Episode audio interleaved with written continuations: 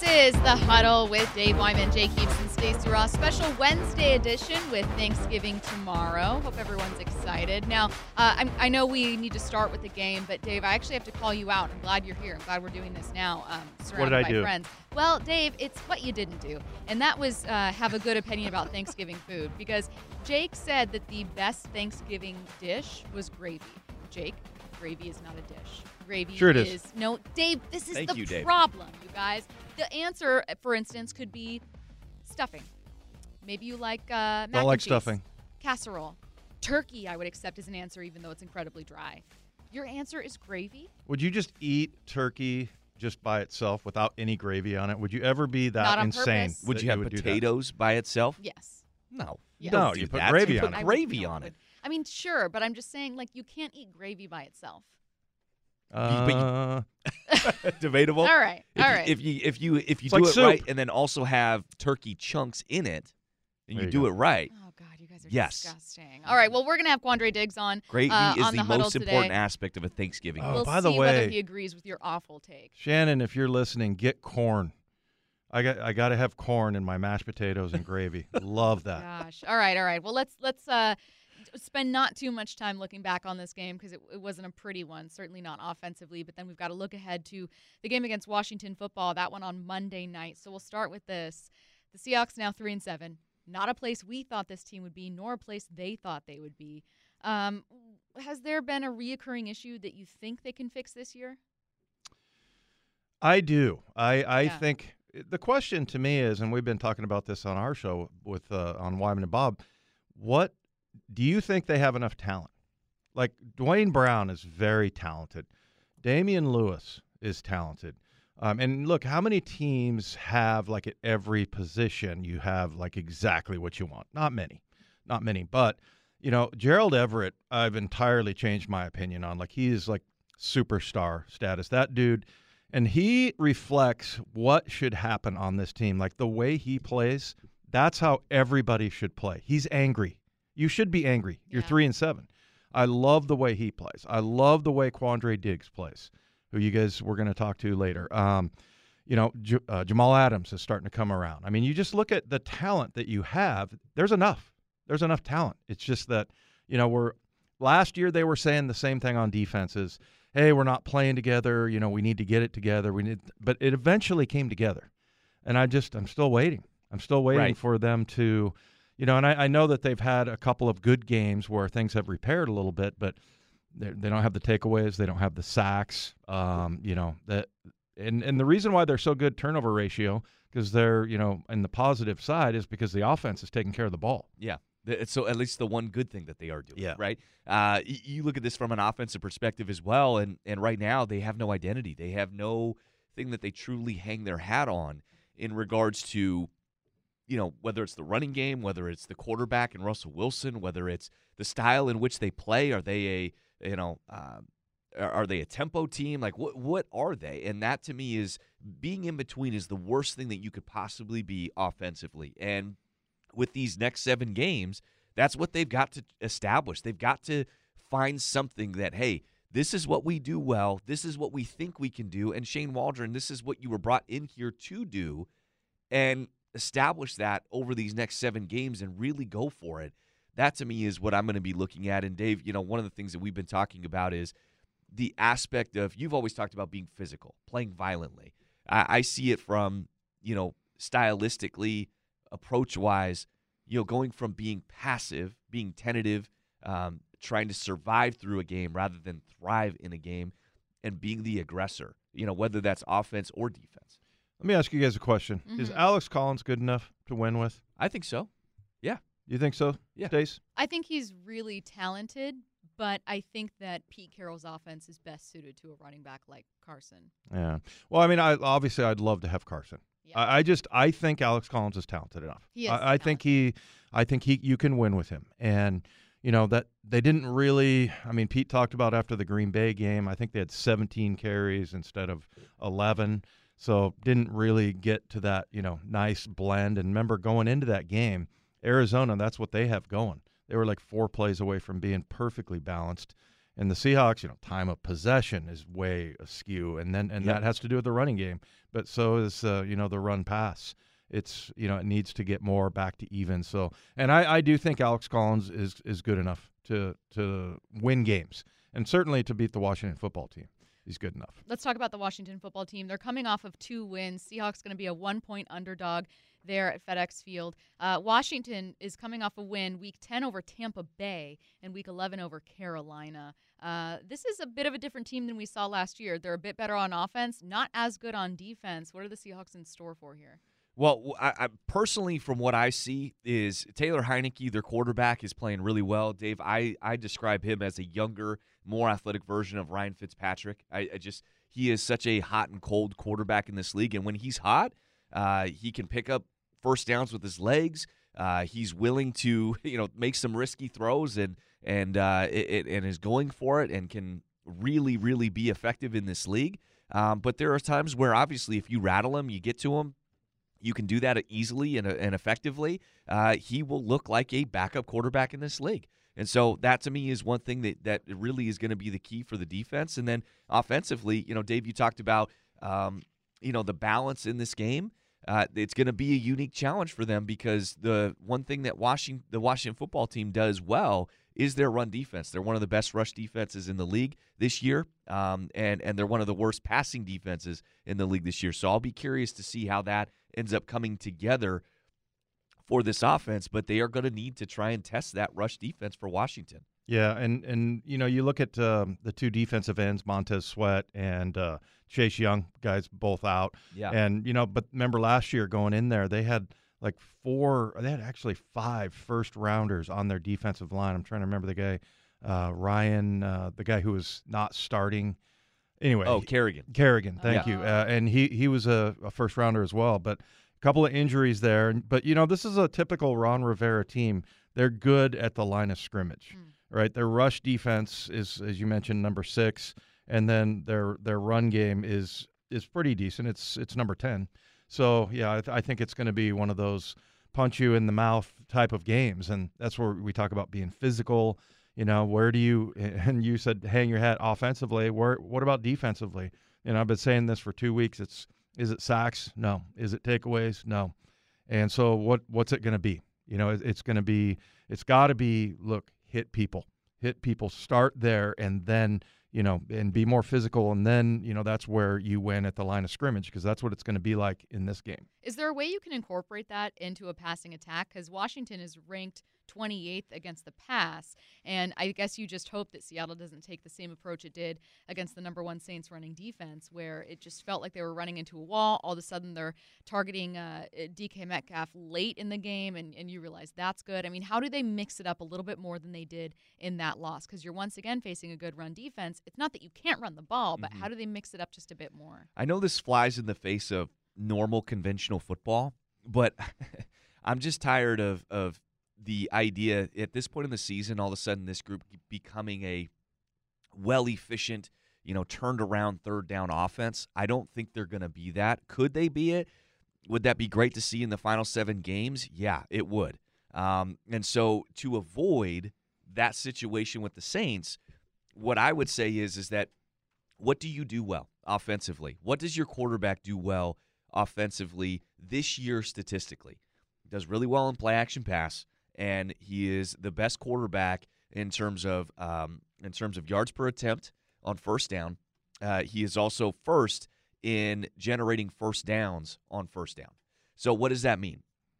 I believe that what they need to do on first and second down is they need to be a little bit more aggressive in terms of passing the football and then incorporating the run game. So does it? I, and when I say that is the best way, the best recipe is to avoid third down as much as possible hmm. for this offense, and and you have to while doing that keep the running game connected. And I agree, Dave, that the amount of carries that Alex Collins gets is going to be very important. But you can't have the approach that you did against the Saints, where you're going to line up in heavy personnel and you're going to play a smash mouth football offensively. You've got to you've got to be creative in your run game. You've got to you've got to use uh, the passing game to set up the run game in this circumstance, which flies in the face of conventional football. But I think that that unfortunately is where they're at offensively to really try and get something sparked and get something going. All right, we're going to have uh, Robert Turbin joining us for a preview of this game. Steve Raible, voice of the Seahawks. Uh, we're going to have an opponent preview. Pete Carroll, you'll hear from him at the podium. Very excited also to talk to Quandre Diggs. He'll join us later this hour, coming up at 1245. So let's not wait anymore. We'll get to Pete Carroll's press conference, take you there live next. Uh, so if you're looking at what Washington's offense brings, you got a different quarterback this year, at least for your regular starter.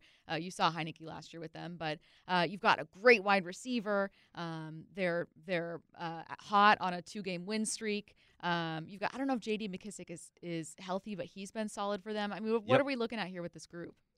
Yeah, he's got uh, he's played in ten games. I I, I miss that guy. He's Yeah, great. He, he really is, and he's got 182 yards rushing, but he also catches the ball. Um, he's their second leading receiver.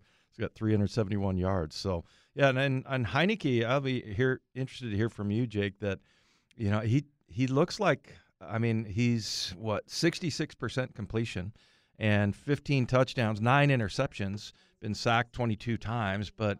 I don't know. He's he's gotten it done. Um, it's it's been it's been fun watching that kid. He's got a lot of moxie, and you see him getting fired up on the. And he's a he's a leader on this team. He really is, and he's somebody that has made the most of his opportunity. And and when you look at him play, I mean, like I said before, I, I really believe that he is a younger, more athletic version of Ryan Fitzpatrick. And and I say that in a in a compliment, not not a negative. And so you see during the year where he's really struggled, he's made some really bad turnovers uh, throughout the year. But the last couple games, he has been absolutely on fire. He's been throwing in rhythm. He's been trusting his eyes, understanding his outlets, understanding where he needs to go with the football, um, and getting the ball to his playmakers. And one of the other things that's very underrated about Heinicke is his legs. He is a mobile guy. He is somebody that, uh, with everything covered, that he can take off and, and make you pay and and and really um, convert with first downs. So I think that when you have somebody like that that is playing confidently, that uh, is feeling like they're in rhythm, they they their play heightens even more, and they're willing to uh, you know throw into tighter coverages and really force the issue, and that gives you opportunities as a Seahawk defense to maybe come up with some turnovers. But if he's on rhythm and he's feeling it, he's going to be a problem. He's going to be a problem for the Seahawks defense because there's enough playmakers on this Washington football offense that uh, he he has to distribute the football to from re- receivers, tight ends, running backs. So this can quickly become a unique challenge. And Dave, one of the other things you talk about physicality, Washington football team's got a really good offensive line.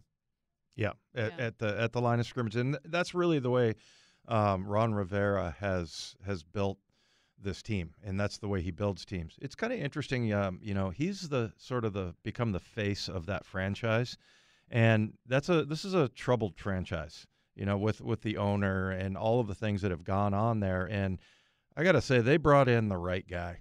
Uh, I mean, Ron Rivera. I don't know if you guys know this. I played against him in college. He was a Cal linebacker, and um, and actually during the big game one time, tell this story probably every year, every time I talk about Ron Rivera. But it's uh, there was a fight on the sidelines, and I went running over there like I was going to be a tough guy. I was like a sophomore at Stanford, and Benches clearing. I'm come come running over there, and he turns and looks at me and goes, "Go back to your sidelines." And I was like, "Yes, sir." Turned and hightailed it back. But I, he just has that kind of command, and and I really looked up to him because, like at that time, it was Jack Del Rio was in the uh, USC, Right. Duane Bickett, and then you know there was Ron Rivera at Cal, and so yeah, I always looked up to him, and I know he was a, a big part of that Chicago team. I mean, he didn't play a ton; he was a linebacker there, but you know, just he has that kind of command, and then you know he beats cancer, and you see that whole thing, and you know he he really has he's become like that's the guy you want when you think of the Washington football team. You don't want to think about Dan Snyder. You want to think Ron Rivera is our guy. All Right. right. and joining us right now is Quandre Diggs, uh, safety for the Seattle Seahawks, obviously. Quandre, how are you? I'm good. I'm good. How you guys doing? Uh, we're fantastic. I'm actually really excited for this interview because we heard from your teammate uh, that you're a talker, not just a talker, but like a nonstop, never-ending trash talker. Can you confirm? I, w- I wouldn't confirm that. Well, it, I don't. It, it depends. It depends on the day. I don't know, Quandre. I mean, this is what this is what Ryan Neal had to say on with us. Does he talk as much trash in person as he does on Twitter? Because he's Oh, like he a don't. champ. He don't stop. He don't stop. It's twenty four seven. I mean, if, if Quandre were to get put in the casket, you'll probably hear mumbling from the casket. I mean, he just he not gone. That's false. That's false. I talk trash to him, but only that's only him. Only him. Okay. Sure, sure, Well, Quandre. Quandre, I, I like to think that you talk trash to the people that deserve it, right? No question. No question. If you you know, if eh. you was if if you if you chilling like myself, then I don't have to say nothing to you. But you know, you get to talking a little too much. I have to talk trash to you. Well, well, Quandre, I thought I was chilling uh, on my drive back one day, one no, Friday, and then all of a sudden, this was the Quandre right Diggs, thing to do. Uh, is tweeting at me saying that you know posting videos of me throwing interceptions to him. I'm like, what did I do? I thought we were cool. Hey man, hey, you know, just a little love out there. You know, it popped up on my time hop. I just had to make it be known. You know, That's exactly right. Oh, nothing more, man. nothing less. Hey, Quandre, you know, g- you know, getting to you know the football side of things, man. I, I know that this has been, you know, uh, up and down ride and and everything else, but you know, where are you guys at? What are the conversations you guys having as you're looking at the final seven games and what you guys are are really wanting to accomplish? I mean, right now it's just take it one week at a time. You know, I mean, you can't uh, you can't put your head down, you know, and and, and sulk about it because the team we play this week they don't really care. So for us, you know, it's just one week at a time, one step at a time, one day at a time, and um, just let whatever plays out plays out. And you know, I think we have a, a upbeat um, upbeat uh, vibe going to us, and we know that we can play better than we've been playing, and um, hopefully we can get this thing turned around this week on Monday Night Football. Hey, Quandre, you're no stranger to making interceptions. You've been leading this team, and you're leading the team right now. You're closing in on matching a career high, which is all very exciting to watch. But has there ever been a pick that you made where you caught it and thought, "Oh my, I can't believe I just made this pick"? Did that happen for sure? Um, I like to consider myself a playmaker, so you know I don't want to be one of those right. guys that that's surprised when I catch the ball. You know, what I mean, I think every opportunity the ball's in my direction, I think is my is the ball is for me. So, um, I wouldn't say I've normally been surprised. I think probably my first interception in my career, I would I caught it and I just kind of turned around and looked to make sure it wasn't any flags on the play because that's happened to me before, and um, I got my my my interception called back. What was your favorite pick that you've made? Um, I would say probably my most difficult pick. I wouldn't say my favorite. Okay. My most difficult pick was, uh, I want to say 2018 with the Lions. My first year, full year at safety um, against the Rams. It was like a post ball. We were in quarters and Goff threw it to um, Brandin Cooks, and I caught the ball by like the back of the ball. You know, what I mean, one of those difficult catches, like kind of like the one Josh Gordon caught against Carolina a few years ago. I caught it like that. Oh yeah, Yeah. yep. Yeah, it was it was a real difficult catch, but you know, I tried to make it make it look easy. Well, I hope the one that you had against uh, the the uh, the Rams this year, where you uh, you caught the one from Matt Stafford and toe tapped on the sideline, you got the two feet in. I hope you were telling the receivers pro feet on that one. Oh, no question. You know what I mean? I always, Take notes. I, I, it, it's crazy because Calvin Johnson texted me after the game and was like, "That's what I'm talking about." I used to always make a joke with Calvin and be like, "These hands are second to none," and that includes you. And he used to always laugh at me. And you know, I mean, it's cool when you know Hall of Fame and one of your former teammates uh, text you after the game and you know, kind of congratulate you on a pick. Yeah, that's awesome, man. Uh, you know, Quandre, this is something you talked about in the offseason, and you know, I'm I'm gonna hype you up here a little bit, so you, you don't need to necessarily respond to this, but in my opinion, you have been the best defensive player on this team in terms of you know being on your p's and q's, uh, you know, the leadership, everything that you've brought into the Seattle Seahawks this year. Um, and you talked about in the offseason how you, you didn't get the, the a lot of the, the credit you deserve in, in rankings and different things. And one of the things I loved hearing you say was, look, the film doesn't lie. I watch the film. I know what I do. I know what I put on tape. Everybody else sees it. You know, what kind of pride does that have for you when you are putting a, a good product on tape? I mean, it's it's my name. You know, I mean, that's what I play for. You know, I mean, I play for my play for my teammates. I play for you know God, of course. I play uh, for my family, but I play for my name. You know, I mean, I can't go out there and um, hold the last name Diggs and, and know that means something to my family, and you know, put poor tape on film. And um, you know, you have a bad game here and there, and then you just bounce back and you know, you make sure it doesn't happen again. So for me, you know, I mean, it's really important to go out there each and every week, put that on tape, and let guys know that, you know, I mean, I'm just not a one-dimensional safety. You know, I can do everything, and that's running the alley. Um, you know, that's creating turnovers. Um, you know, I mean, that's bringing intensity and leading my team and um, lining guys up and doing certain things like that. You know, I, I want to be a guy that that's looked upon as my teammates know what I'm what I'm gonna do and what I'm gonna be each and every week. Hey, Quandre, you mentioned Calvin Johnson texting you after one of those picks. And speaking of Calvin Johnson, I remember this story coming out that was making the rounds where DK Metcalf uh, gets a little frustrated, a little. Uh, little bothered by a, a, coach telling him, "Hey, maybe you can be as good as him one day." But do you think he gets as mad if a coach tells DK, "Hey, maybe you can have hands as good as Quandre one day"? Because that, to me, that's that's quite oh, flattering. Oh man, I think somebody should tell him that. It, I it, think they should. I, I, guarantee you he wouldn't like that. Oh man, this is the last thing we need to feed to Quandre. All right, right all right. Well, Quandre, thank you so much for joining us, man. Have a wonderful Thanksgiving and good luck on Monday, man. It's been fun watching you this season. No doubt. Thank you guys for having me. Y'all have a happy Thanksgiving also. Thank You, you too, too. Quandre. All right. Uh, we still got Pete Carroll coming Man, up a bit fun. later in the show. He's a blast. I would love for someone to be like, you know, Quandre, or you know, DK, what you're doing is fine, but you just, have you ever thought about watching Quandre's tape? Just, just watch the toe taps. You know what I mean? The catches. It's unbelievable. The chemistry between Quandre and quarterback. It's phenomenal. All right. Don't go anywhere. More of the huddle coming your way next. This is the huddle with Dave Wyman, Jay Heaps, and Stacy Ross. Pete Carroll speaking with reporters. We'll take you there live now.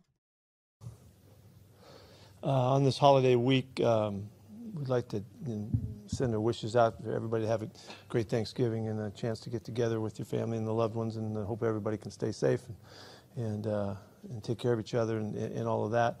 Um, we'll have a chance uh, to get our guys uh, an opportunity tomorrow uh, to celebrate Thanksgiving, which I'm, I'm grateful for that we're playing Monday night. It works out well. Um, but we want to send out a, you know, a really good thought about the gratitude and about appreciating one another, and that's that's kind of where we started today. Um, uh, we got um, a, a matchup with, with Washington, and uh, that the, we find them at a time when they've played two really good football games against good teams and got good solid wins, and uh, I'm sure they're feeling really excited about where they're going, and um, you know, they, they looked really solid and a really well balanced team, very much like we've seen Ron's teams over the years. You know, where they're good on teams, they're good on defense, and they, and they, they move it on offense, and they have a, a real nice uh, a real nice system going. And so um, we're up against a good club, and uh, you know, unfortunately, we catch them when they're where they're hot and they're going and, and all that. We have got to do a really nice job this week and, and learn. Really, it still feels like a new team to us, even though we played them a year ago.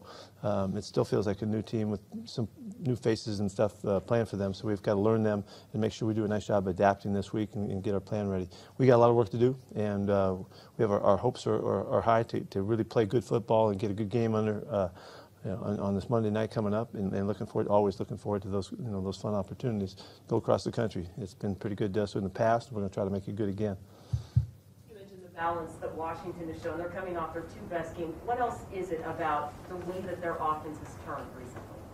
Well, uh, Taylor is playing good. You know, he's playing good football for him. He's been real resourceful. Um, he- he's a good. he- He's obviously in charge of their offense and can throw all of the stuff they're asking him to throw. But he he's uh, he's run the ball 40 something times, you know, and he's got a good good average there. He's uh, he, not just escaping on scrambles, but reading you know reading option opportunities and stuff like that. He does a good job. So he's a he's a, truly a double threat for for us in that regard. And, and uh, you know, Antonio's a really good running back. Uh, Terry's a terrific receiver. You know, they, uh, you know, every everywhere you look, they've got players that can do good stuff, and they're they're a little banged up too. You know, on the defensive side of the ball, with a couple really highlighted players out, but they've played really well uh, and, and adapted well already. So. Um, you know, they they just they got their act together, and they look like a good football team. Like I said. With Terry, he leads the league in contested catches. How have you seen him? I guess what makes that such a skill set of his? He's, he's really fast, so he's got, always got the kind of he's got the edge on, on the opportunities always. Uh, he's a really good athlete, really powerful, uh, explosive athlete gets off the ground really well, and and his, he's, he's real. You can see and feel the strength of him. You know, he doesn't get knocked around when he's going to play the ball, and so. Uh, um, they, they know how to put the ball up to him and, and utilize him. He's just been he's been legitimately, you know, what people thought he would be coming out of the draft, you know, and he's a big time player. Expect DJ Reed back this week? Um, he, we'll see if he practice. He's gonna practice today. We'll see how he does, you know, and uh, we'll let you know. Well, I, this is the day we don't have to really commit on the injuries and stuff, so um, uh, we really won't have many updates, but we'll see how that goes. So I'll, I'll, when we have our press conference tomorrow, we can talk about it. Okay. Rashad, Um, we're, not commenting on injuries right now because we don't have to. So I don't, I don't have any updates for you. Sorry.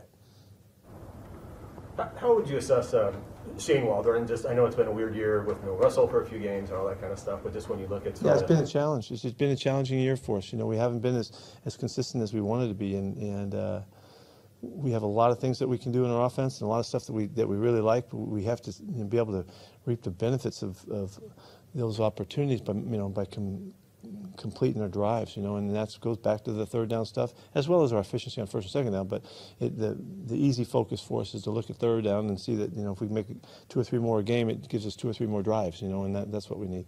So. Um, I think it's been a real challenge for him in, in that, you know, the quarterback moving out and tailbacks not being available and, and, and all that um, as we had planned it, you know. And so, um, but I, I think he's doing a really good job. I, I love the work and, and, and the approach and the style and what we're trying to get done. And uh, I'm very hopeful that we're going to see us really take off in the, in the last seven weeks here. when you, when you look at some of those third downs, I think it was Monday you said, we've got to get the ball to Gerald, Tyler, DK. When you look at those third downs, why isn't that happening? No, we haven't converted. You know, it's one reason or another. You know, it's, it's whether it's the it's the opportunity, it's the throw, it's the, you know the route. We, that's what we've intended to do the whole time. And so I'm, I'm disappointed that I can't tell you that we're getting it done. So that's re, re, you know we uh, are resigned to the thought that that's a really good thought, and so we're going to keep working at it. Coach, what do you, how do you, how do you work on that in practice? Is it a change of philosophy? Is it just better execution? What, what do you work on specifically? We, we work on it every week, and so it's that's not the part that we can change a whole lot because we're already getting the reps and all. We, we've got to execute better, and uh, and, and, and hit it, you know. And, and so got to get Russ in a groove, and got to get those guys in the groove too, so that we're really counting on each other to, to come through when the time calls for it. Simplifying of anything in terms of the game plan or like that? Or? Often, often simplifying is is a way we go, you know, and to you know to make sure that we're getting enough turns, and enough reps at stuff, and so. Uh, uh, we have we have trimmed some things a little bit um, in the last couple of weeks, so we're, we're hoping that we'll you know reap the benefits of that. Uh, Quandre is leading the NFC in Pro Bowl votes uh, right now for free safeties. Does the season he's had. He, he- tell me what he, what is he leading in? NFC free safeties in Pro Bowl votes. Oh, okay. Yeah. Well, um, I, I think he, he shows who he is every time we go out. He shows that he's a, he's a terrific deep defender. He's an alley player that, that just shows up with such uh, style, you know. And there's only a couple guys in the league that, that play like he plays. Uh, his tackling has been excellent. Uh, his playmaking has been really good, and he continues to be, you know, it's obvious that he's a really good player. More than that, uh, you know, th- this isn't what the vote generates, but uh, his leadership for us and, with our guys and keeping it together and running the show back there is really is really apparent, and, and uh, uh, it's great that he's getting recognized. When it comes to snaps across the defensive line, Alton Robinson hasn't seen a whole lot of time. Is that something you would like to see more of? Is it just a function of We would like to see him more on third downs. Yeah, we want to see him in, in the passing situations and the, when we're in the two-minute situations and in third down situations. He's going to get more turns. All right, everything you need to know from Pete Carroll's press conference, plus another preview for this game coming your way next on the huddle.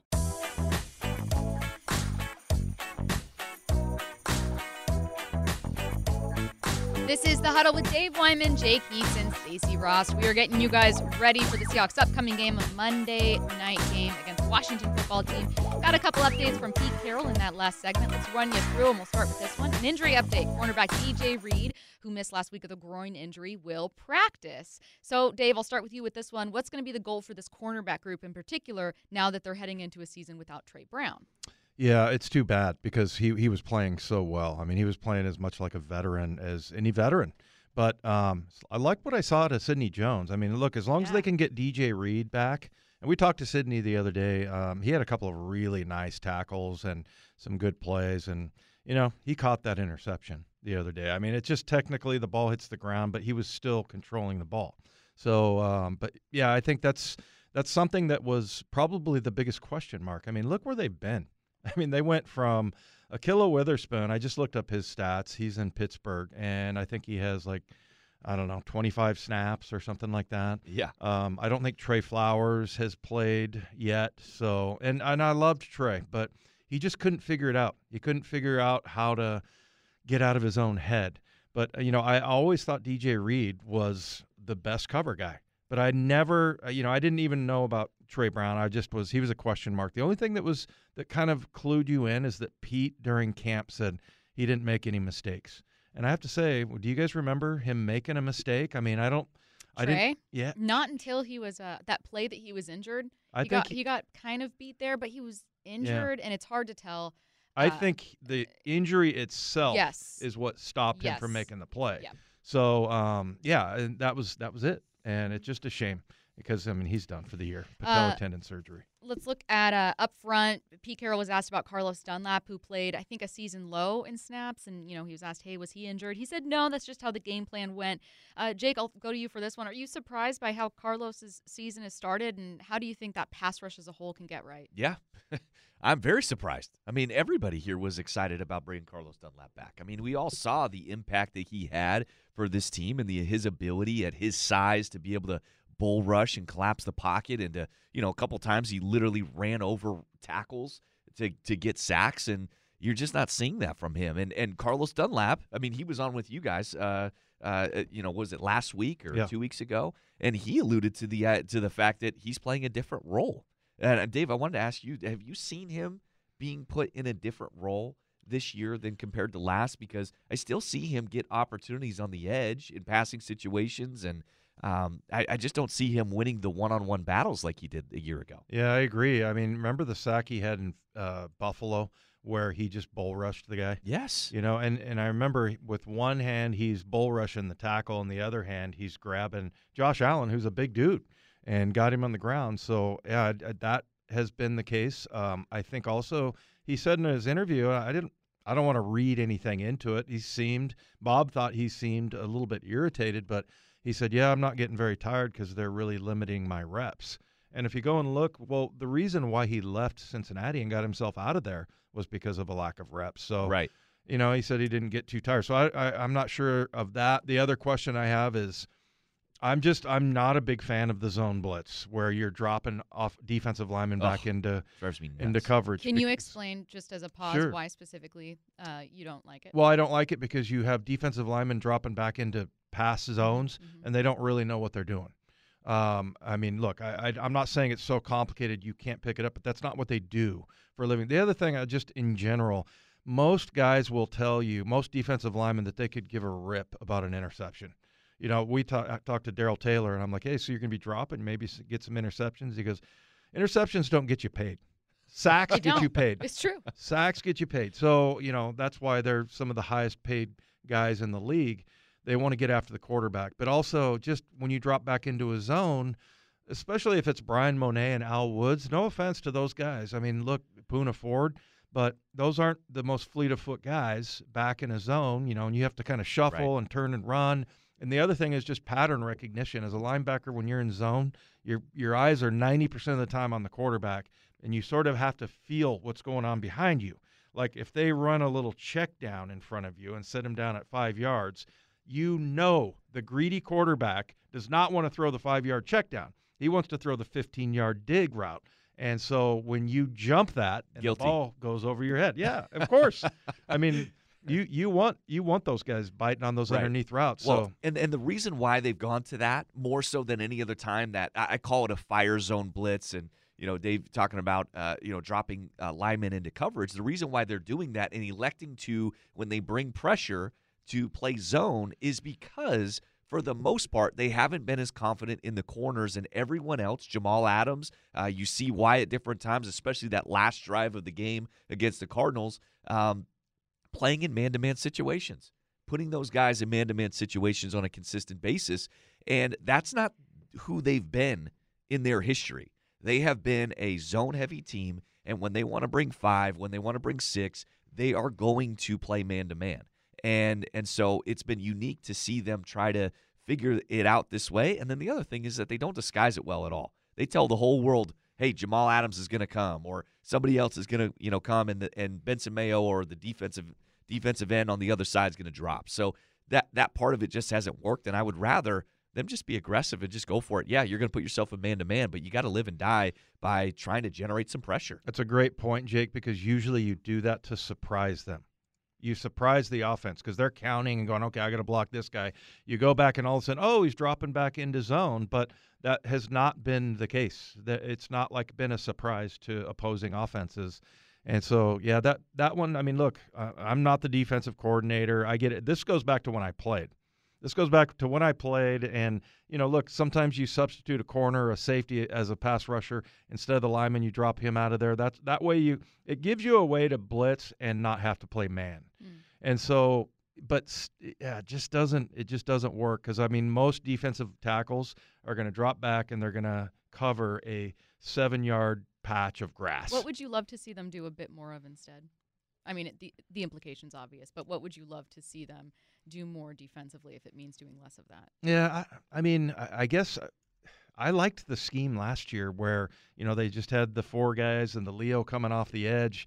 You know, they've got kind of a five man front going, and a lot of times they'll drop both guys out and just rush three, the three inside guys. And those aren't your, I mean, your best premier pass rushers. You know, I mean, it's Mone Woods. I mean, Mone had a great game. He had a sack and a half. Right. I was really happy for him. Those guys are typically the grinders in there.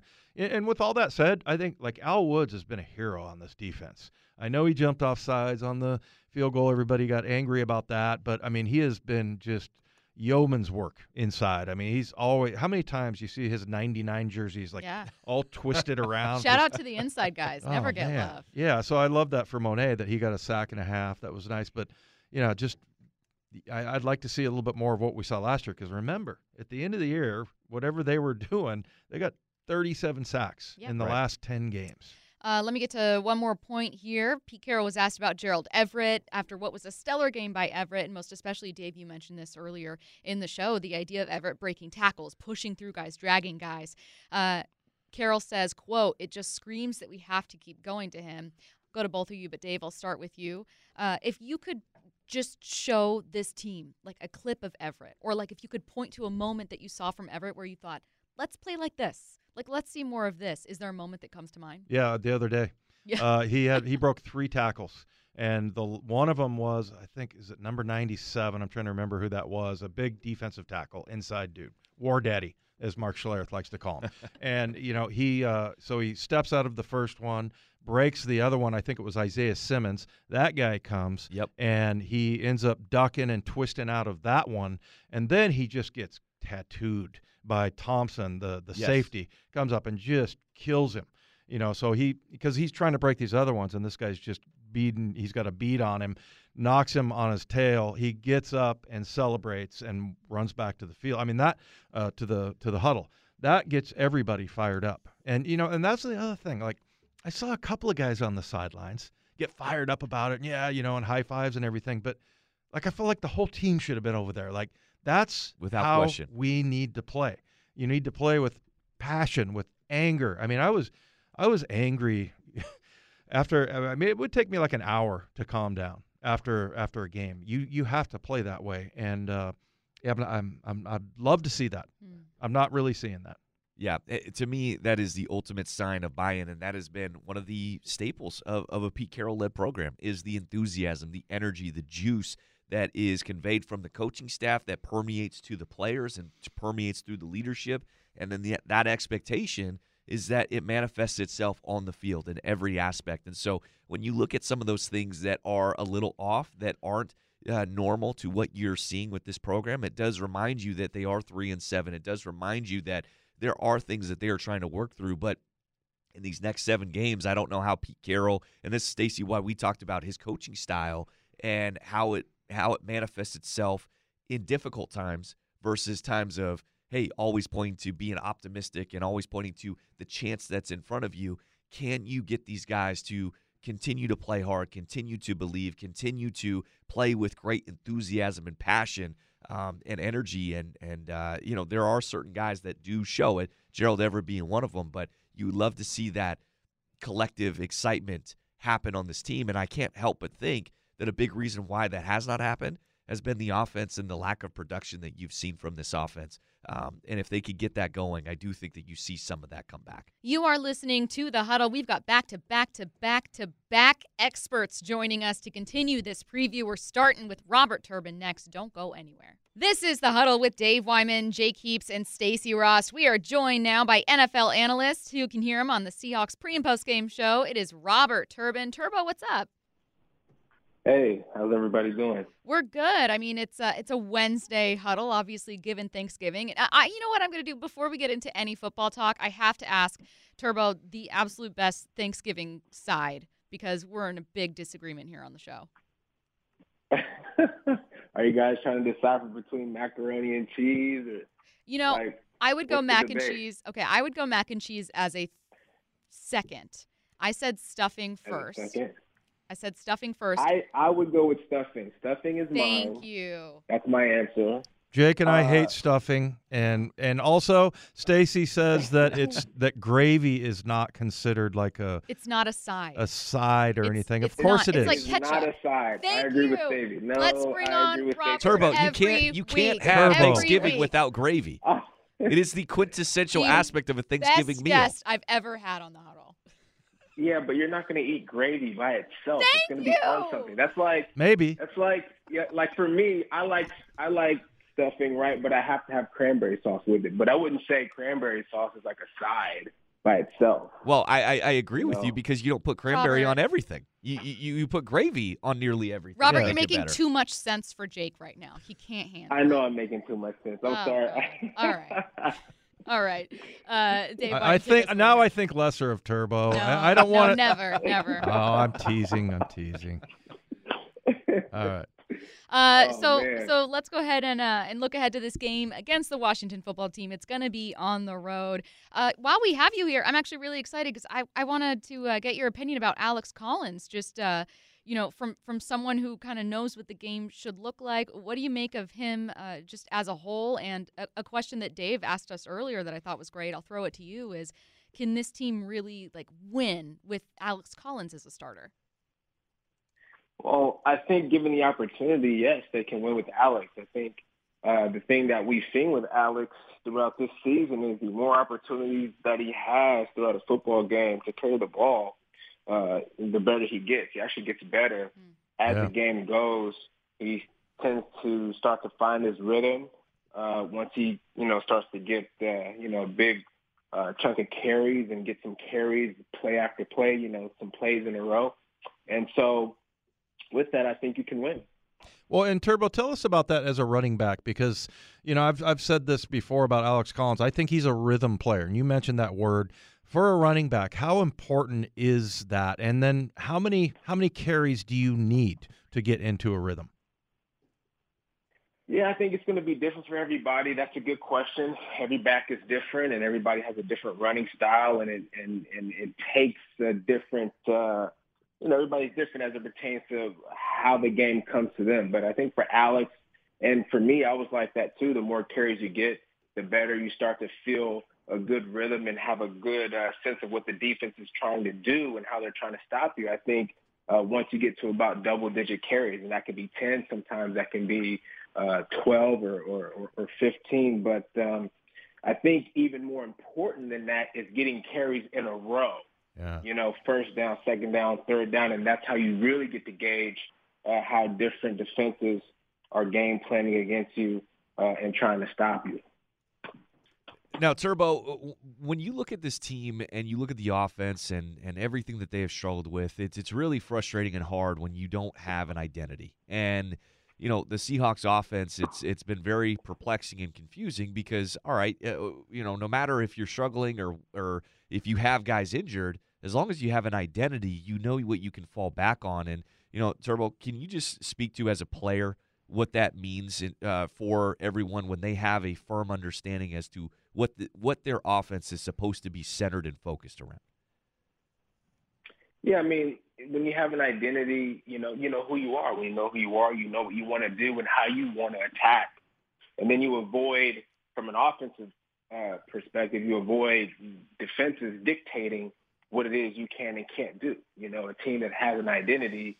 Uh, a lot of times in these meetings that that we're having in our game plan is, yeah, you want to adjust and make adjustments to what your opponent is doing uh, to you, but you don't want it to completely dictate how you're going to run your style of play uh, offensively. We're talking about offense right now. Uh, and so we have an identity. Doesn't matter. We'll we'll sit in these meetings and and we say, you know, uh, you know, this is what we're going to do against them, uh, as opposed to saying uh, this is what we're going to do because they do this. And it's just a different mindset um, and a different approach when you know who you are.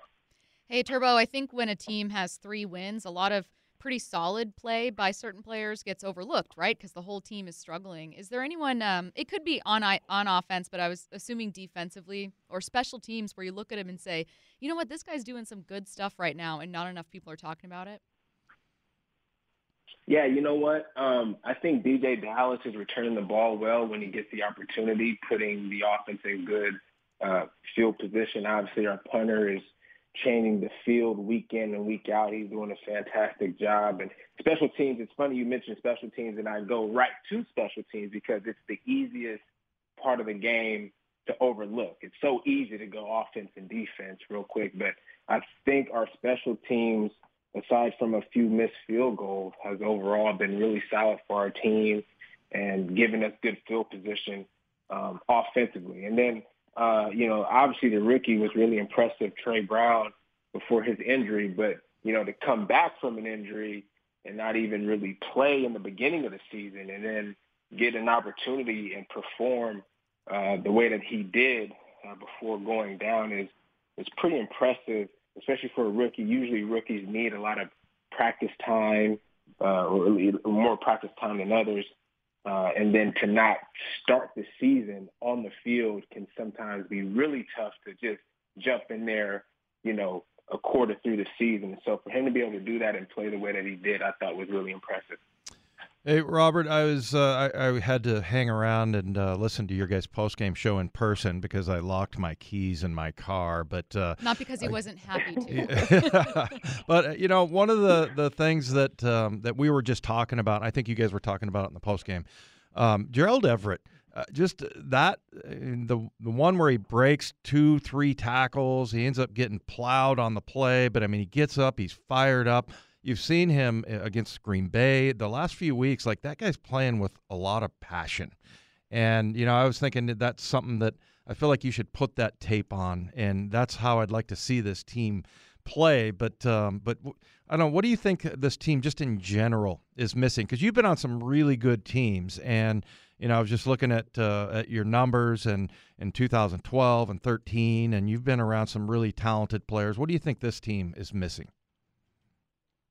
Yeah, I just don't think they have the continuity right now. You know, you mentioned Gerald Everett, and how he runs with so much passion, and it, you see so many great individual efforts, but you know, for some reason, those individual efforts haven't haven't been able to, you know, kind of come together as a, a collective one, and um, you know, that's why we're in a lot of games, and then we struggle to finish uh, because we just don't have that connectivity uh, and so, you know, there, there, there's one thing where you can play with a lot of passion, uh, and I think from an effort standpoint, our, our, guys are are really playing hard, uh, but we just lack execution, uh, especially on the offensive side of the ball, and uh, that's why we can't finish games right now. All right, he is Robert Turbin. You can hear him on the Seahawks pre and post game show every Seahawks game, but don't forget this one's on a Monday. Thanks so much, Turbo. Stay hungry, guys, till Thursday at least. Thank you. All right, the voice of the Seahawks, Steve Raible, joins us next on the Huddle. Don't go anywhere. This is the Huddle with Dave Wyman, Jake Heaps, and Stacy Ross. Joining us now, the voice of the Seahawks, Steve Raible. Hey, Rabes, how's it going?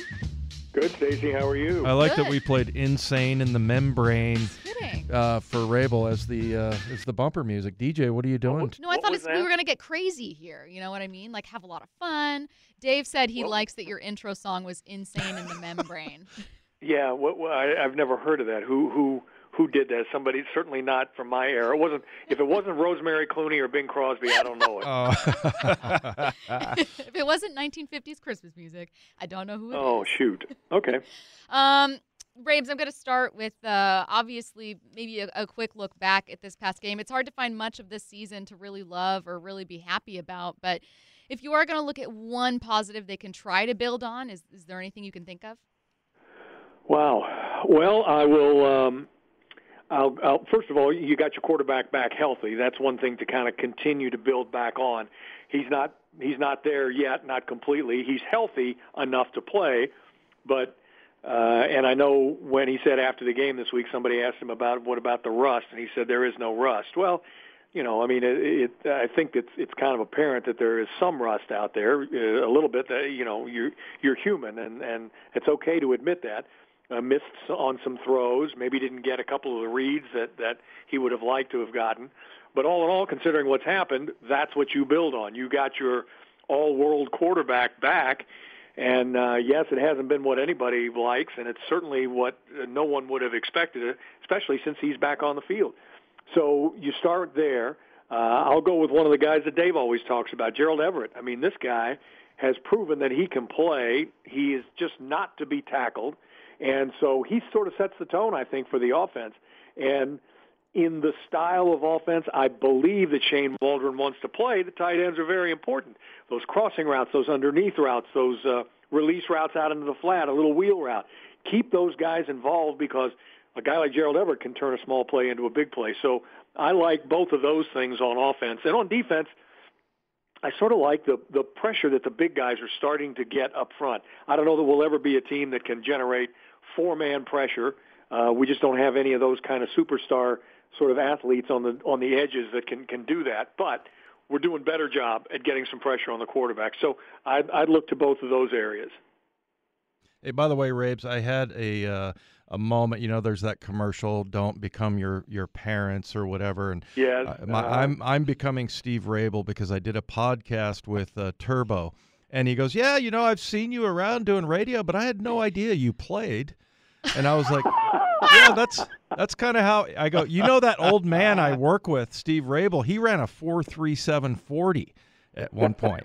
So yeah, I'm becoming Steve Raible, and uh, it actually feels pretty good, man. It feels pretty good. Good, good. Yeah. yeah, I was just at the grocery store a little while ago, and a young man who was bagging my groceries said, uh, "So, did you start in television news?" Yeah. And I said, well, no, I actually started in sports. Oh, what interested you about sports? I said, oh, because I played for like for my whole life. Yeah. Oh, I didn't know that.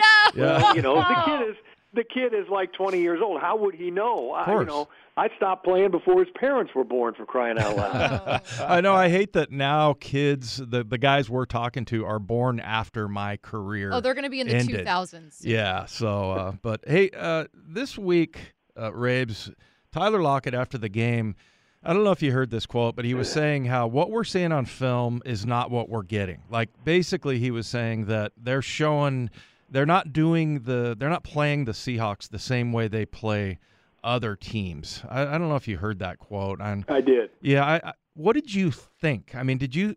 To me, I I didn't really know what to think. I thought that could mean lots of things, but uh, you know, I don't know if it's derogatory or what he meant by that. What, what did you make of it? Well, it, I, you know, I heard it when he actually said I was in the room there on on Sunday after the game, uh, listening to, to the guys chat afterwards, and it it caught me by surprise as well. And I'm I'm not sure that Tyler meant it the way he said it, the way it came out. Um, you know, these guys are prepared. I don't I don't have a whole lot of doubt about that. Besides, there's only so many things you can do and show uh, as you get ready for football games. I and they've seen Arizona a lot. They know what the Cardinals do on defense.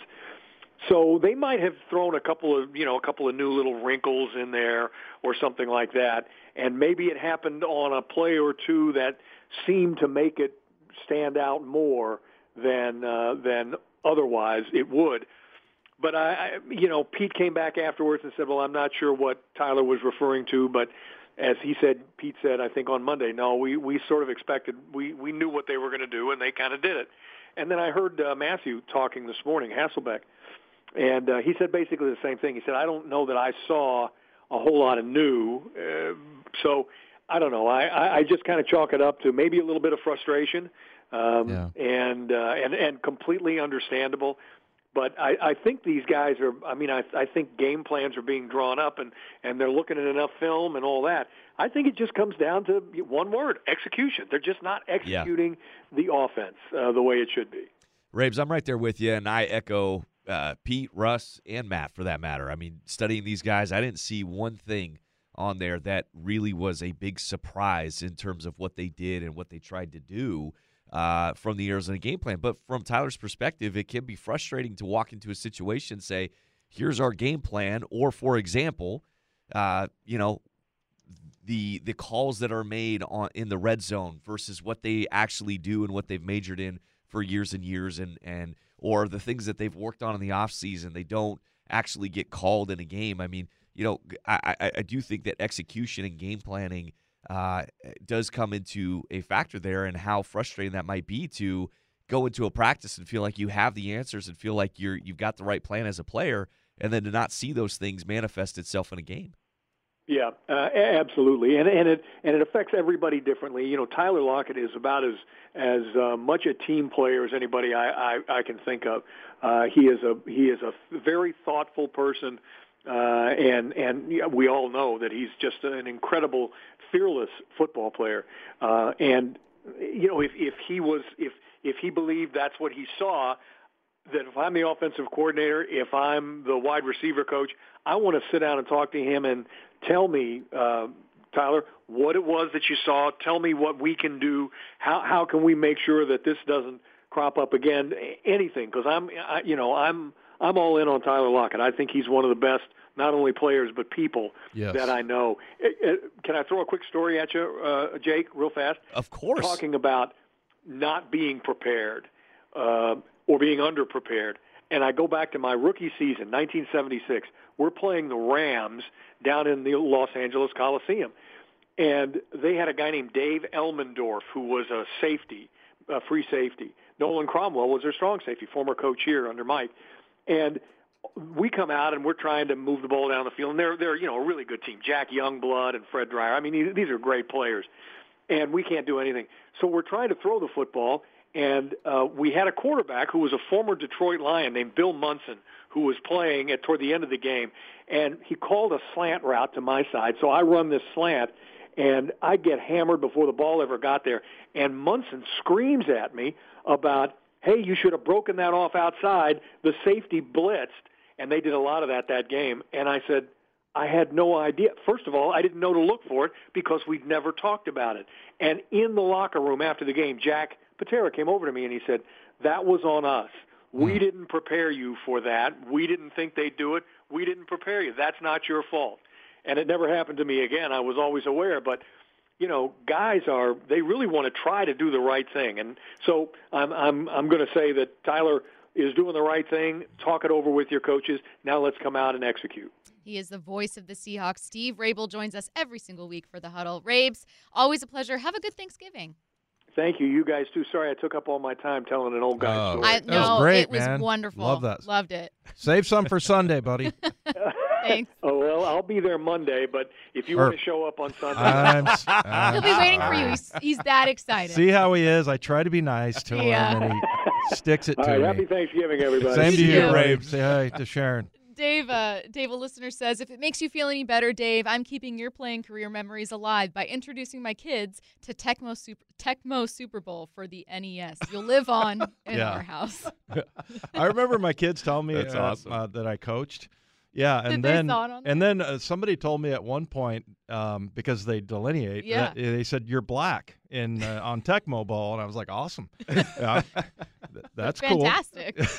I mean, it was uh, it was that that to, time this of year. you're uh, living on forever. Yeah, Mike, uh, the kids that I was coaching at uh, Redmond High School, Yeah. they were all playing Tecmo Bowl, and they're like, and I'm like, "Uh, how am I as far as the Tecmo Bowl ratings go? Right. And they would give me like a 3.4 out of 5 or whatever. I was like, oh, come on, man. yeah, but uh, All right, we're was- going across enemy lines for an opponent preview next on the huddle. Don't go anywhere. You are listening to the huddle with Dave Wyman, Jake Heaps, and Stacy Ross. Going across enemy lines here for an opponent preview of the Washington football team with John Keim of ESPN. John, how's it going? I'm going all right. How are you guys? Uh, well, not great, John. Uh, no, it's it's fine. We're all having fun. Everyone's happy heading into a holiday weekend, and obviously, there's plenty to be grateful for with this team, even if it's been a really, really tough season. And we're all still trying to figure it out here. But honestly, I'm still trying to figure out parts of, of Washington's team, specifically the defense. What's been going on on that side of the ball this year? Well, I'm kind of trying to figure it out as well because there's been an abrupt change. But the reality is, early in the year, there were there were you know you look at each group individually. The defensive line, even though as talented as it was, you still had some young defensive ends, that Chase Young, and Montez Sweat. And while I thought individually several of them were playing well, collectively I didn't think they were playing well as a group and doing little things that might be better for team football rather than individual stats. Um, that has improved. The secondary had a lot of new parts. So you had Landon Collins coming back from an Achilles injury, but he'd only played a, like four games, of four or five games in the defense last year. So he was kind of new, but you know, coming back from an injury. Then you have Bob McCain, safety, new. Um, William Jackson, corner, new. Benjamin St-Juste, a, a draft pick, new. So there were a lot of new parts to mesh, and I think it took them a few minutes to get the trust and communication down. Now what you see, and the other thing is they're playing Landon Collins more as a traditional safety, where he was back a lot, sometimes up in the box. Now he's a little bit more probably like, for lack of better comparison, like more of a Jamal Adams type, where he's kind of playing a more, much more of a hybrid role, and you know sometimes linebacker, sometimes safety. That has made a difference, and so I think the safety play has been a lot better. The linebacker play has been inconsistent, but I think you when what you're seeing lately are three different position groups, each getting better, but especially the front and the back end.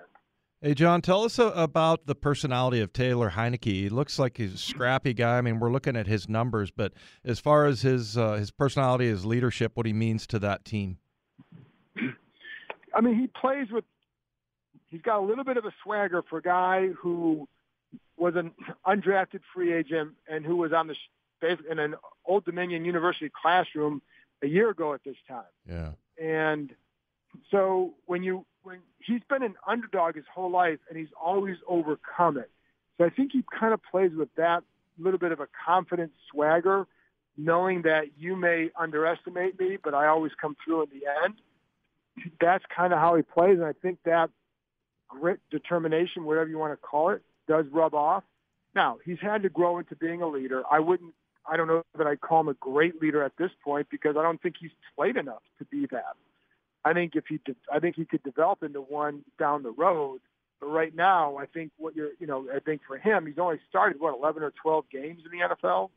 So, but I think he's becoming more of a leader. Whereas I think guys are starting to trust him a little bit more um, and see what he can do. I mean, he definitely got away. He definitely gets away with some things on the field where you're a little bit surprised, like, well, how did he not throw a couple more picks in that game? But the last few weeks, he's been really good. I think some of that stuff is starting to build, and you, you do see the mindset I think guys gravitate toward. Now, uh, you know, one of the things that you look at as well when it comes to the Washington football team that has really been impressive to me has been how good they've been in the in, in their rush defense. I know they've struggled in the passing game, but what what has been one of the big reasons why they've been so good in that area specifically? Well, I think I you know the defensive line has been good. John Allen has been terrific. Um, Chase Young was not getting to the passer, but he was playing the run well. Now, obviously, he's out for the year now. The, one of the guys who replaced him is James Smith Williams, who is good against the run. So you start there. I think I think what you're seeing are what you'd see a lot of too much of in the first part of the season are two guys in one gap, which means that one gap is un, unfilled. That's where the back would hit. So you're getting, you know, you're seeing less of that. Some of that is you have a rookie linebacker in Jamin Davis who is getting better, and you had a second or third year linebacker Cole Holcomb who also is getting better. Neither one of them is a true middle linebacker. I think that sometimes gets them in trouble but I think they've done a better job at reading and being in their gaps. And I think the last thing with that, I go back to the secondary. Landon Collins has done a really good job in the box area. and I think that's made a difference as well. Hey, John, just a hypothetical here for fun. Let's say that you were to tell someone who is playing this team, like a, an opponent, how they could beat the Washington football team, asking for a friend, what would be like maybe a weakness or maybe a plan to do that? yeah, I mean, I would. Um, first of all, you want to keep Taylor Heinicke in the pocket. He's not a pure pocket passer. He's going to hurt you. He's a little bit like, you know, I mean, he's, he's certainly not Russell Wilson, but you know that Russell likes to get out of there and he can create these dangerous outside there. Well, so is Heinicke. You know, he can extend plays and get away from guys, keep in the pocket. I think if you stop the run game for them, get them in a lot of third and longs, then you're you're going to be okay. And they've done well running the ball the last couple weeks, more committed to it. I think then with the run game commitment, you want to get ahead. And I think I would still test like early in the year, you could test a secondary deep. There was always a blown coverage. I think I would try and get target William Jackson in their, with their in zone coverage because that's a weakness of his still.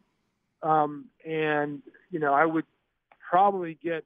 I don't know. If, you know, you have to have the run game, but um, get them moving a little bit and maybe some shifting and all that to test their gap discipline on the run game. Hey, John, uh, we were talking. I was raving about uh, Ron Rivera. I actually uh, played against him when he was at Cal and I was at Stanford, and was telling how much these guys how much I always respected him. And you know, he just he's kind of become the. I feel like he's sort of the savior of the franchise, just because you know you thought about Dan Snyder and you know, however you feel about that. Uh, I just feel like Ron Rivera kind of overwhelms uh, everybody with just his honor and just the the way you know he's such a such a good man. It, it feels like he's just the ultimate leader and is kind of. Does this team kind of reflect him? Um, to a degree, I think it does. I think one of the things he's he obviously came into a very difficult situation. I mean, yeah. I think it's a difficult situation anytime you come here as a coach because they, there there isn't a foundation of success typically. But it was obviously a lot harder for him because you come in, you got first of all you got the pandemic, you have the rise, then you have the name change, then you have the the sexual harassment stuff. Yeah. Um, and it was one thing after another, and to calm and steady the ship during all that, and you don't really have a quarterback that's like you know you. I mean, there are other franchises they're probably in disarray, but they have a great quarterback, and so maybe it doesn't matter. You know, you don't see it quite as much. So I think some of this stuff stood out. But I think I think his approach. I think he has a very consistent approach with his philosophy, with his um, dealing with players. I think that helps. Um, I think he does it. You know, he's he's really good at not calling them out unless he gets to a point where it feels like I've got no choice. But it usually takes a long time to get there, and he's usually worked with the player behind the scenes before then. And um, so I think that all. I so I think there is a reflection of that. And I think there's, you're starting to see a little bit more too because I think guy guy who's a former linebacker, you expect him to coach a tough team, right? Yeah. I think they're becoming a more tough physical team lately, and so I think that's uh, probably a little bit more of a reflection of his personality as well. He is John Keim, covers the Washington football team for ESPN. John, thanks so much for joining us today.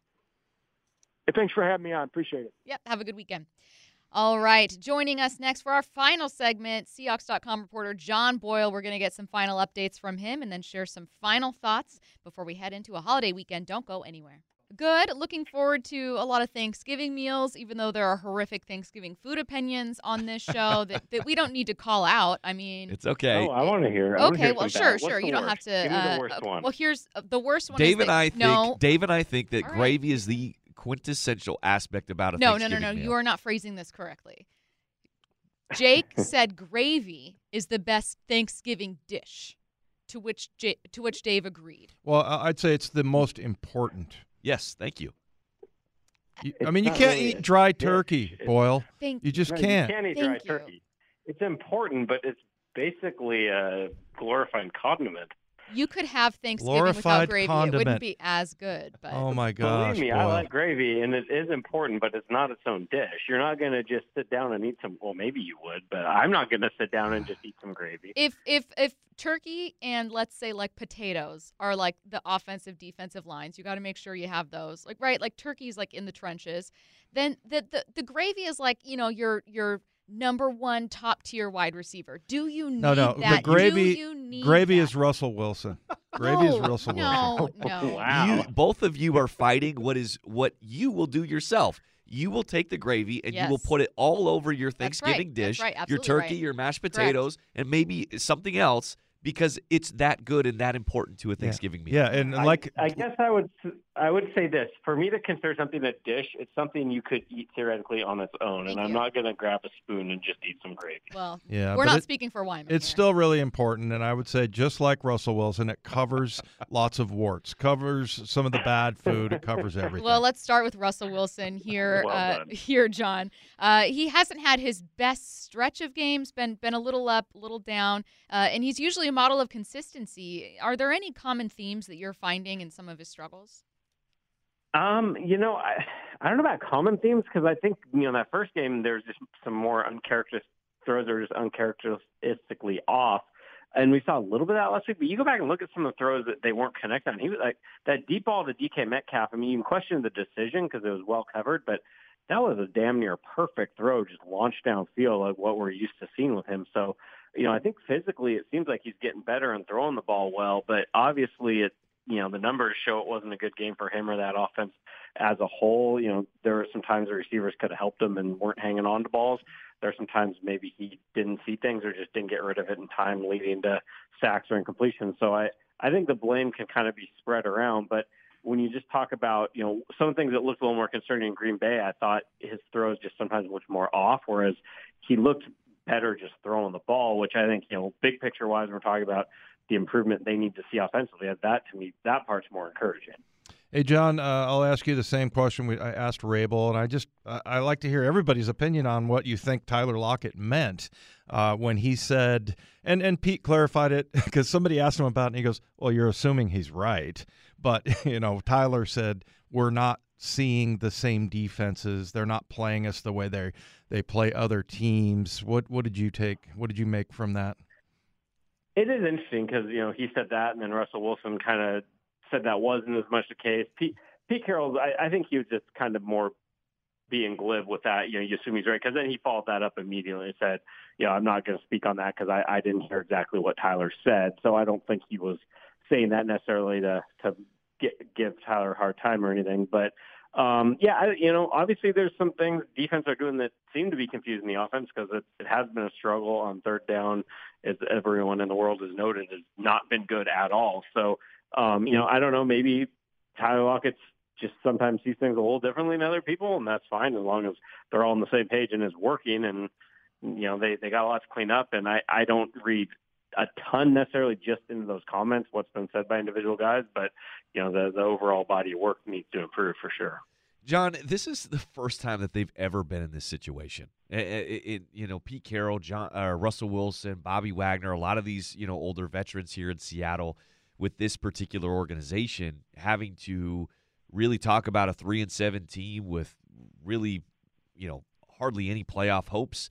Uh, ha- have you noticed a change or a, or a different tone in the way that they're talking, the way that they're conversating uh, to the media as they, you know, not post game, but now once they're starting to, to talk about the media and the, and the way that they're getting into their week day to day you know preparations No, and I think that's a good distinction because obviously post game people are going to be more down and and more frustrated right after a loss. But no, in terms of what we hear from players, you know, during the week, both this week and last week, and after other losses, I mean that's a big part of Pete Carroll's messaging, and I think a big part of what has led this team over the years to be really good year after year. Is they're really good at putting the past behind them, good or bad. You know, whether it's coming off a big win or a loss, or just focusing on the task at hand. You know, the players we heard from today, guys like Bobby Wagner and Ryan Neal, just seemed you know really positive, and everybody's still got the mentality of this team still has time to turn around. We can win a lot of games. Pete Carroll even made the comment of he was asked about three and seven affecting the future of things with him and Russell Wilson, and all that, and he said, "Yeah, I'm I'm more interested in how going seven zero is going to affect things." So everybody here is still confident. The question is, you know, have have they dug too big of a hole to get out of, even if they do get hot? Very last question here. Tre Brown uh, going to have season-ending surgery. Already had surgery, it looks like. Yeah. Um, and uh, so I'm both disappointed and pleasantly surprised. I'm disappointed for him and how his season ended, but pleasantly surprised because I'm shocked that I'm asking you a question of without Tre Brown, what what's this group going to do for for depth and kind of what's the look of the group moving forward. So, uh, who are some of the guys that you're looking at thinking, okay, it's really on him now? Yeah, it, it is really unfortunate. To, I mean, as you said, no, nobody necessarily coming to the season expecting the fourth round pick to come in and be a starter and do everything he's done. He's been so good, so it is a blow to lose him. You know, the assumption is Sidney Jones is the next man up. He was actually starting in that left cornerback role before Tre Brown took over, and he played well last week. Um, you know, starting that game for DJ Reed and then moving over, taking over for Tre Brown. So, you know, he's the guy there. The question then becomes, you know, is DJ Reed able to get back this week? Pete Carroll did say he would practice today, but there's no injury report, so they don't really have to give a lot of details until the injury reports start coming out tomorrow with the Monday game. So, at, you know, it's pretty obvious if if Reed plays, we're looking at Reed and and Sidney Jones. But if Reed can't go, then you probably have to get Bless Austin going again. You know, Pete Carroll said he was solid in that first game. It was his first time out, so he'll have room to grow. But you know, those are kind of the, the next guys up right now. All right, he is Seahawks.com reporter John Boyle. Uh, John, have a good weekend. We'll talk to you next week. Thank you. Happy Thanksgiving to Happy you all. Thanksgiving. Happy. Thanksgiving, John. oh, Don't we will. humor them, John. Don't oh, we will. them. All right, he is John Boyle, and wrapping things up here. Uh, you guys, it's it's it's going to be a really tough one against the Washington football team because it felt tough for Seattle to get wins this year, but we know they have it in them. So, uh, for Dave Wyman, for Jake Heaps, I'm Stacy Rost. You guys have a wonderful and safe holiday weekend. We're thankful for all of you listening, and don't forget it's going to be a Monday night game. This one against the Washington football team. This has been the Huddle.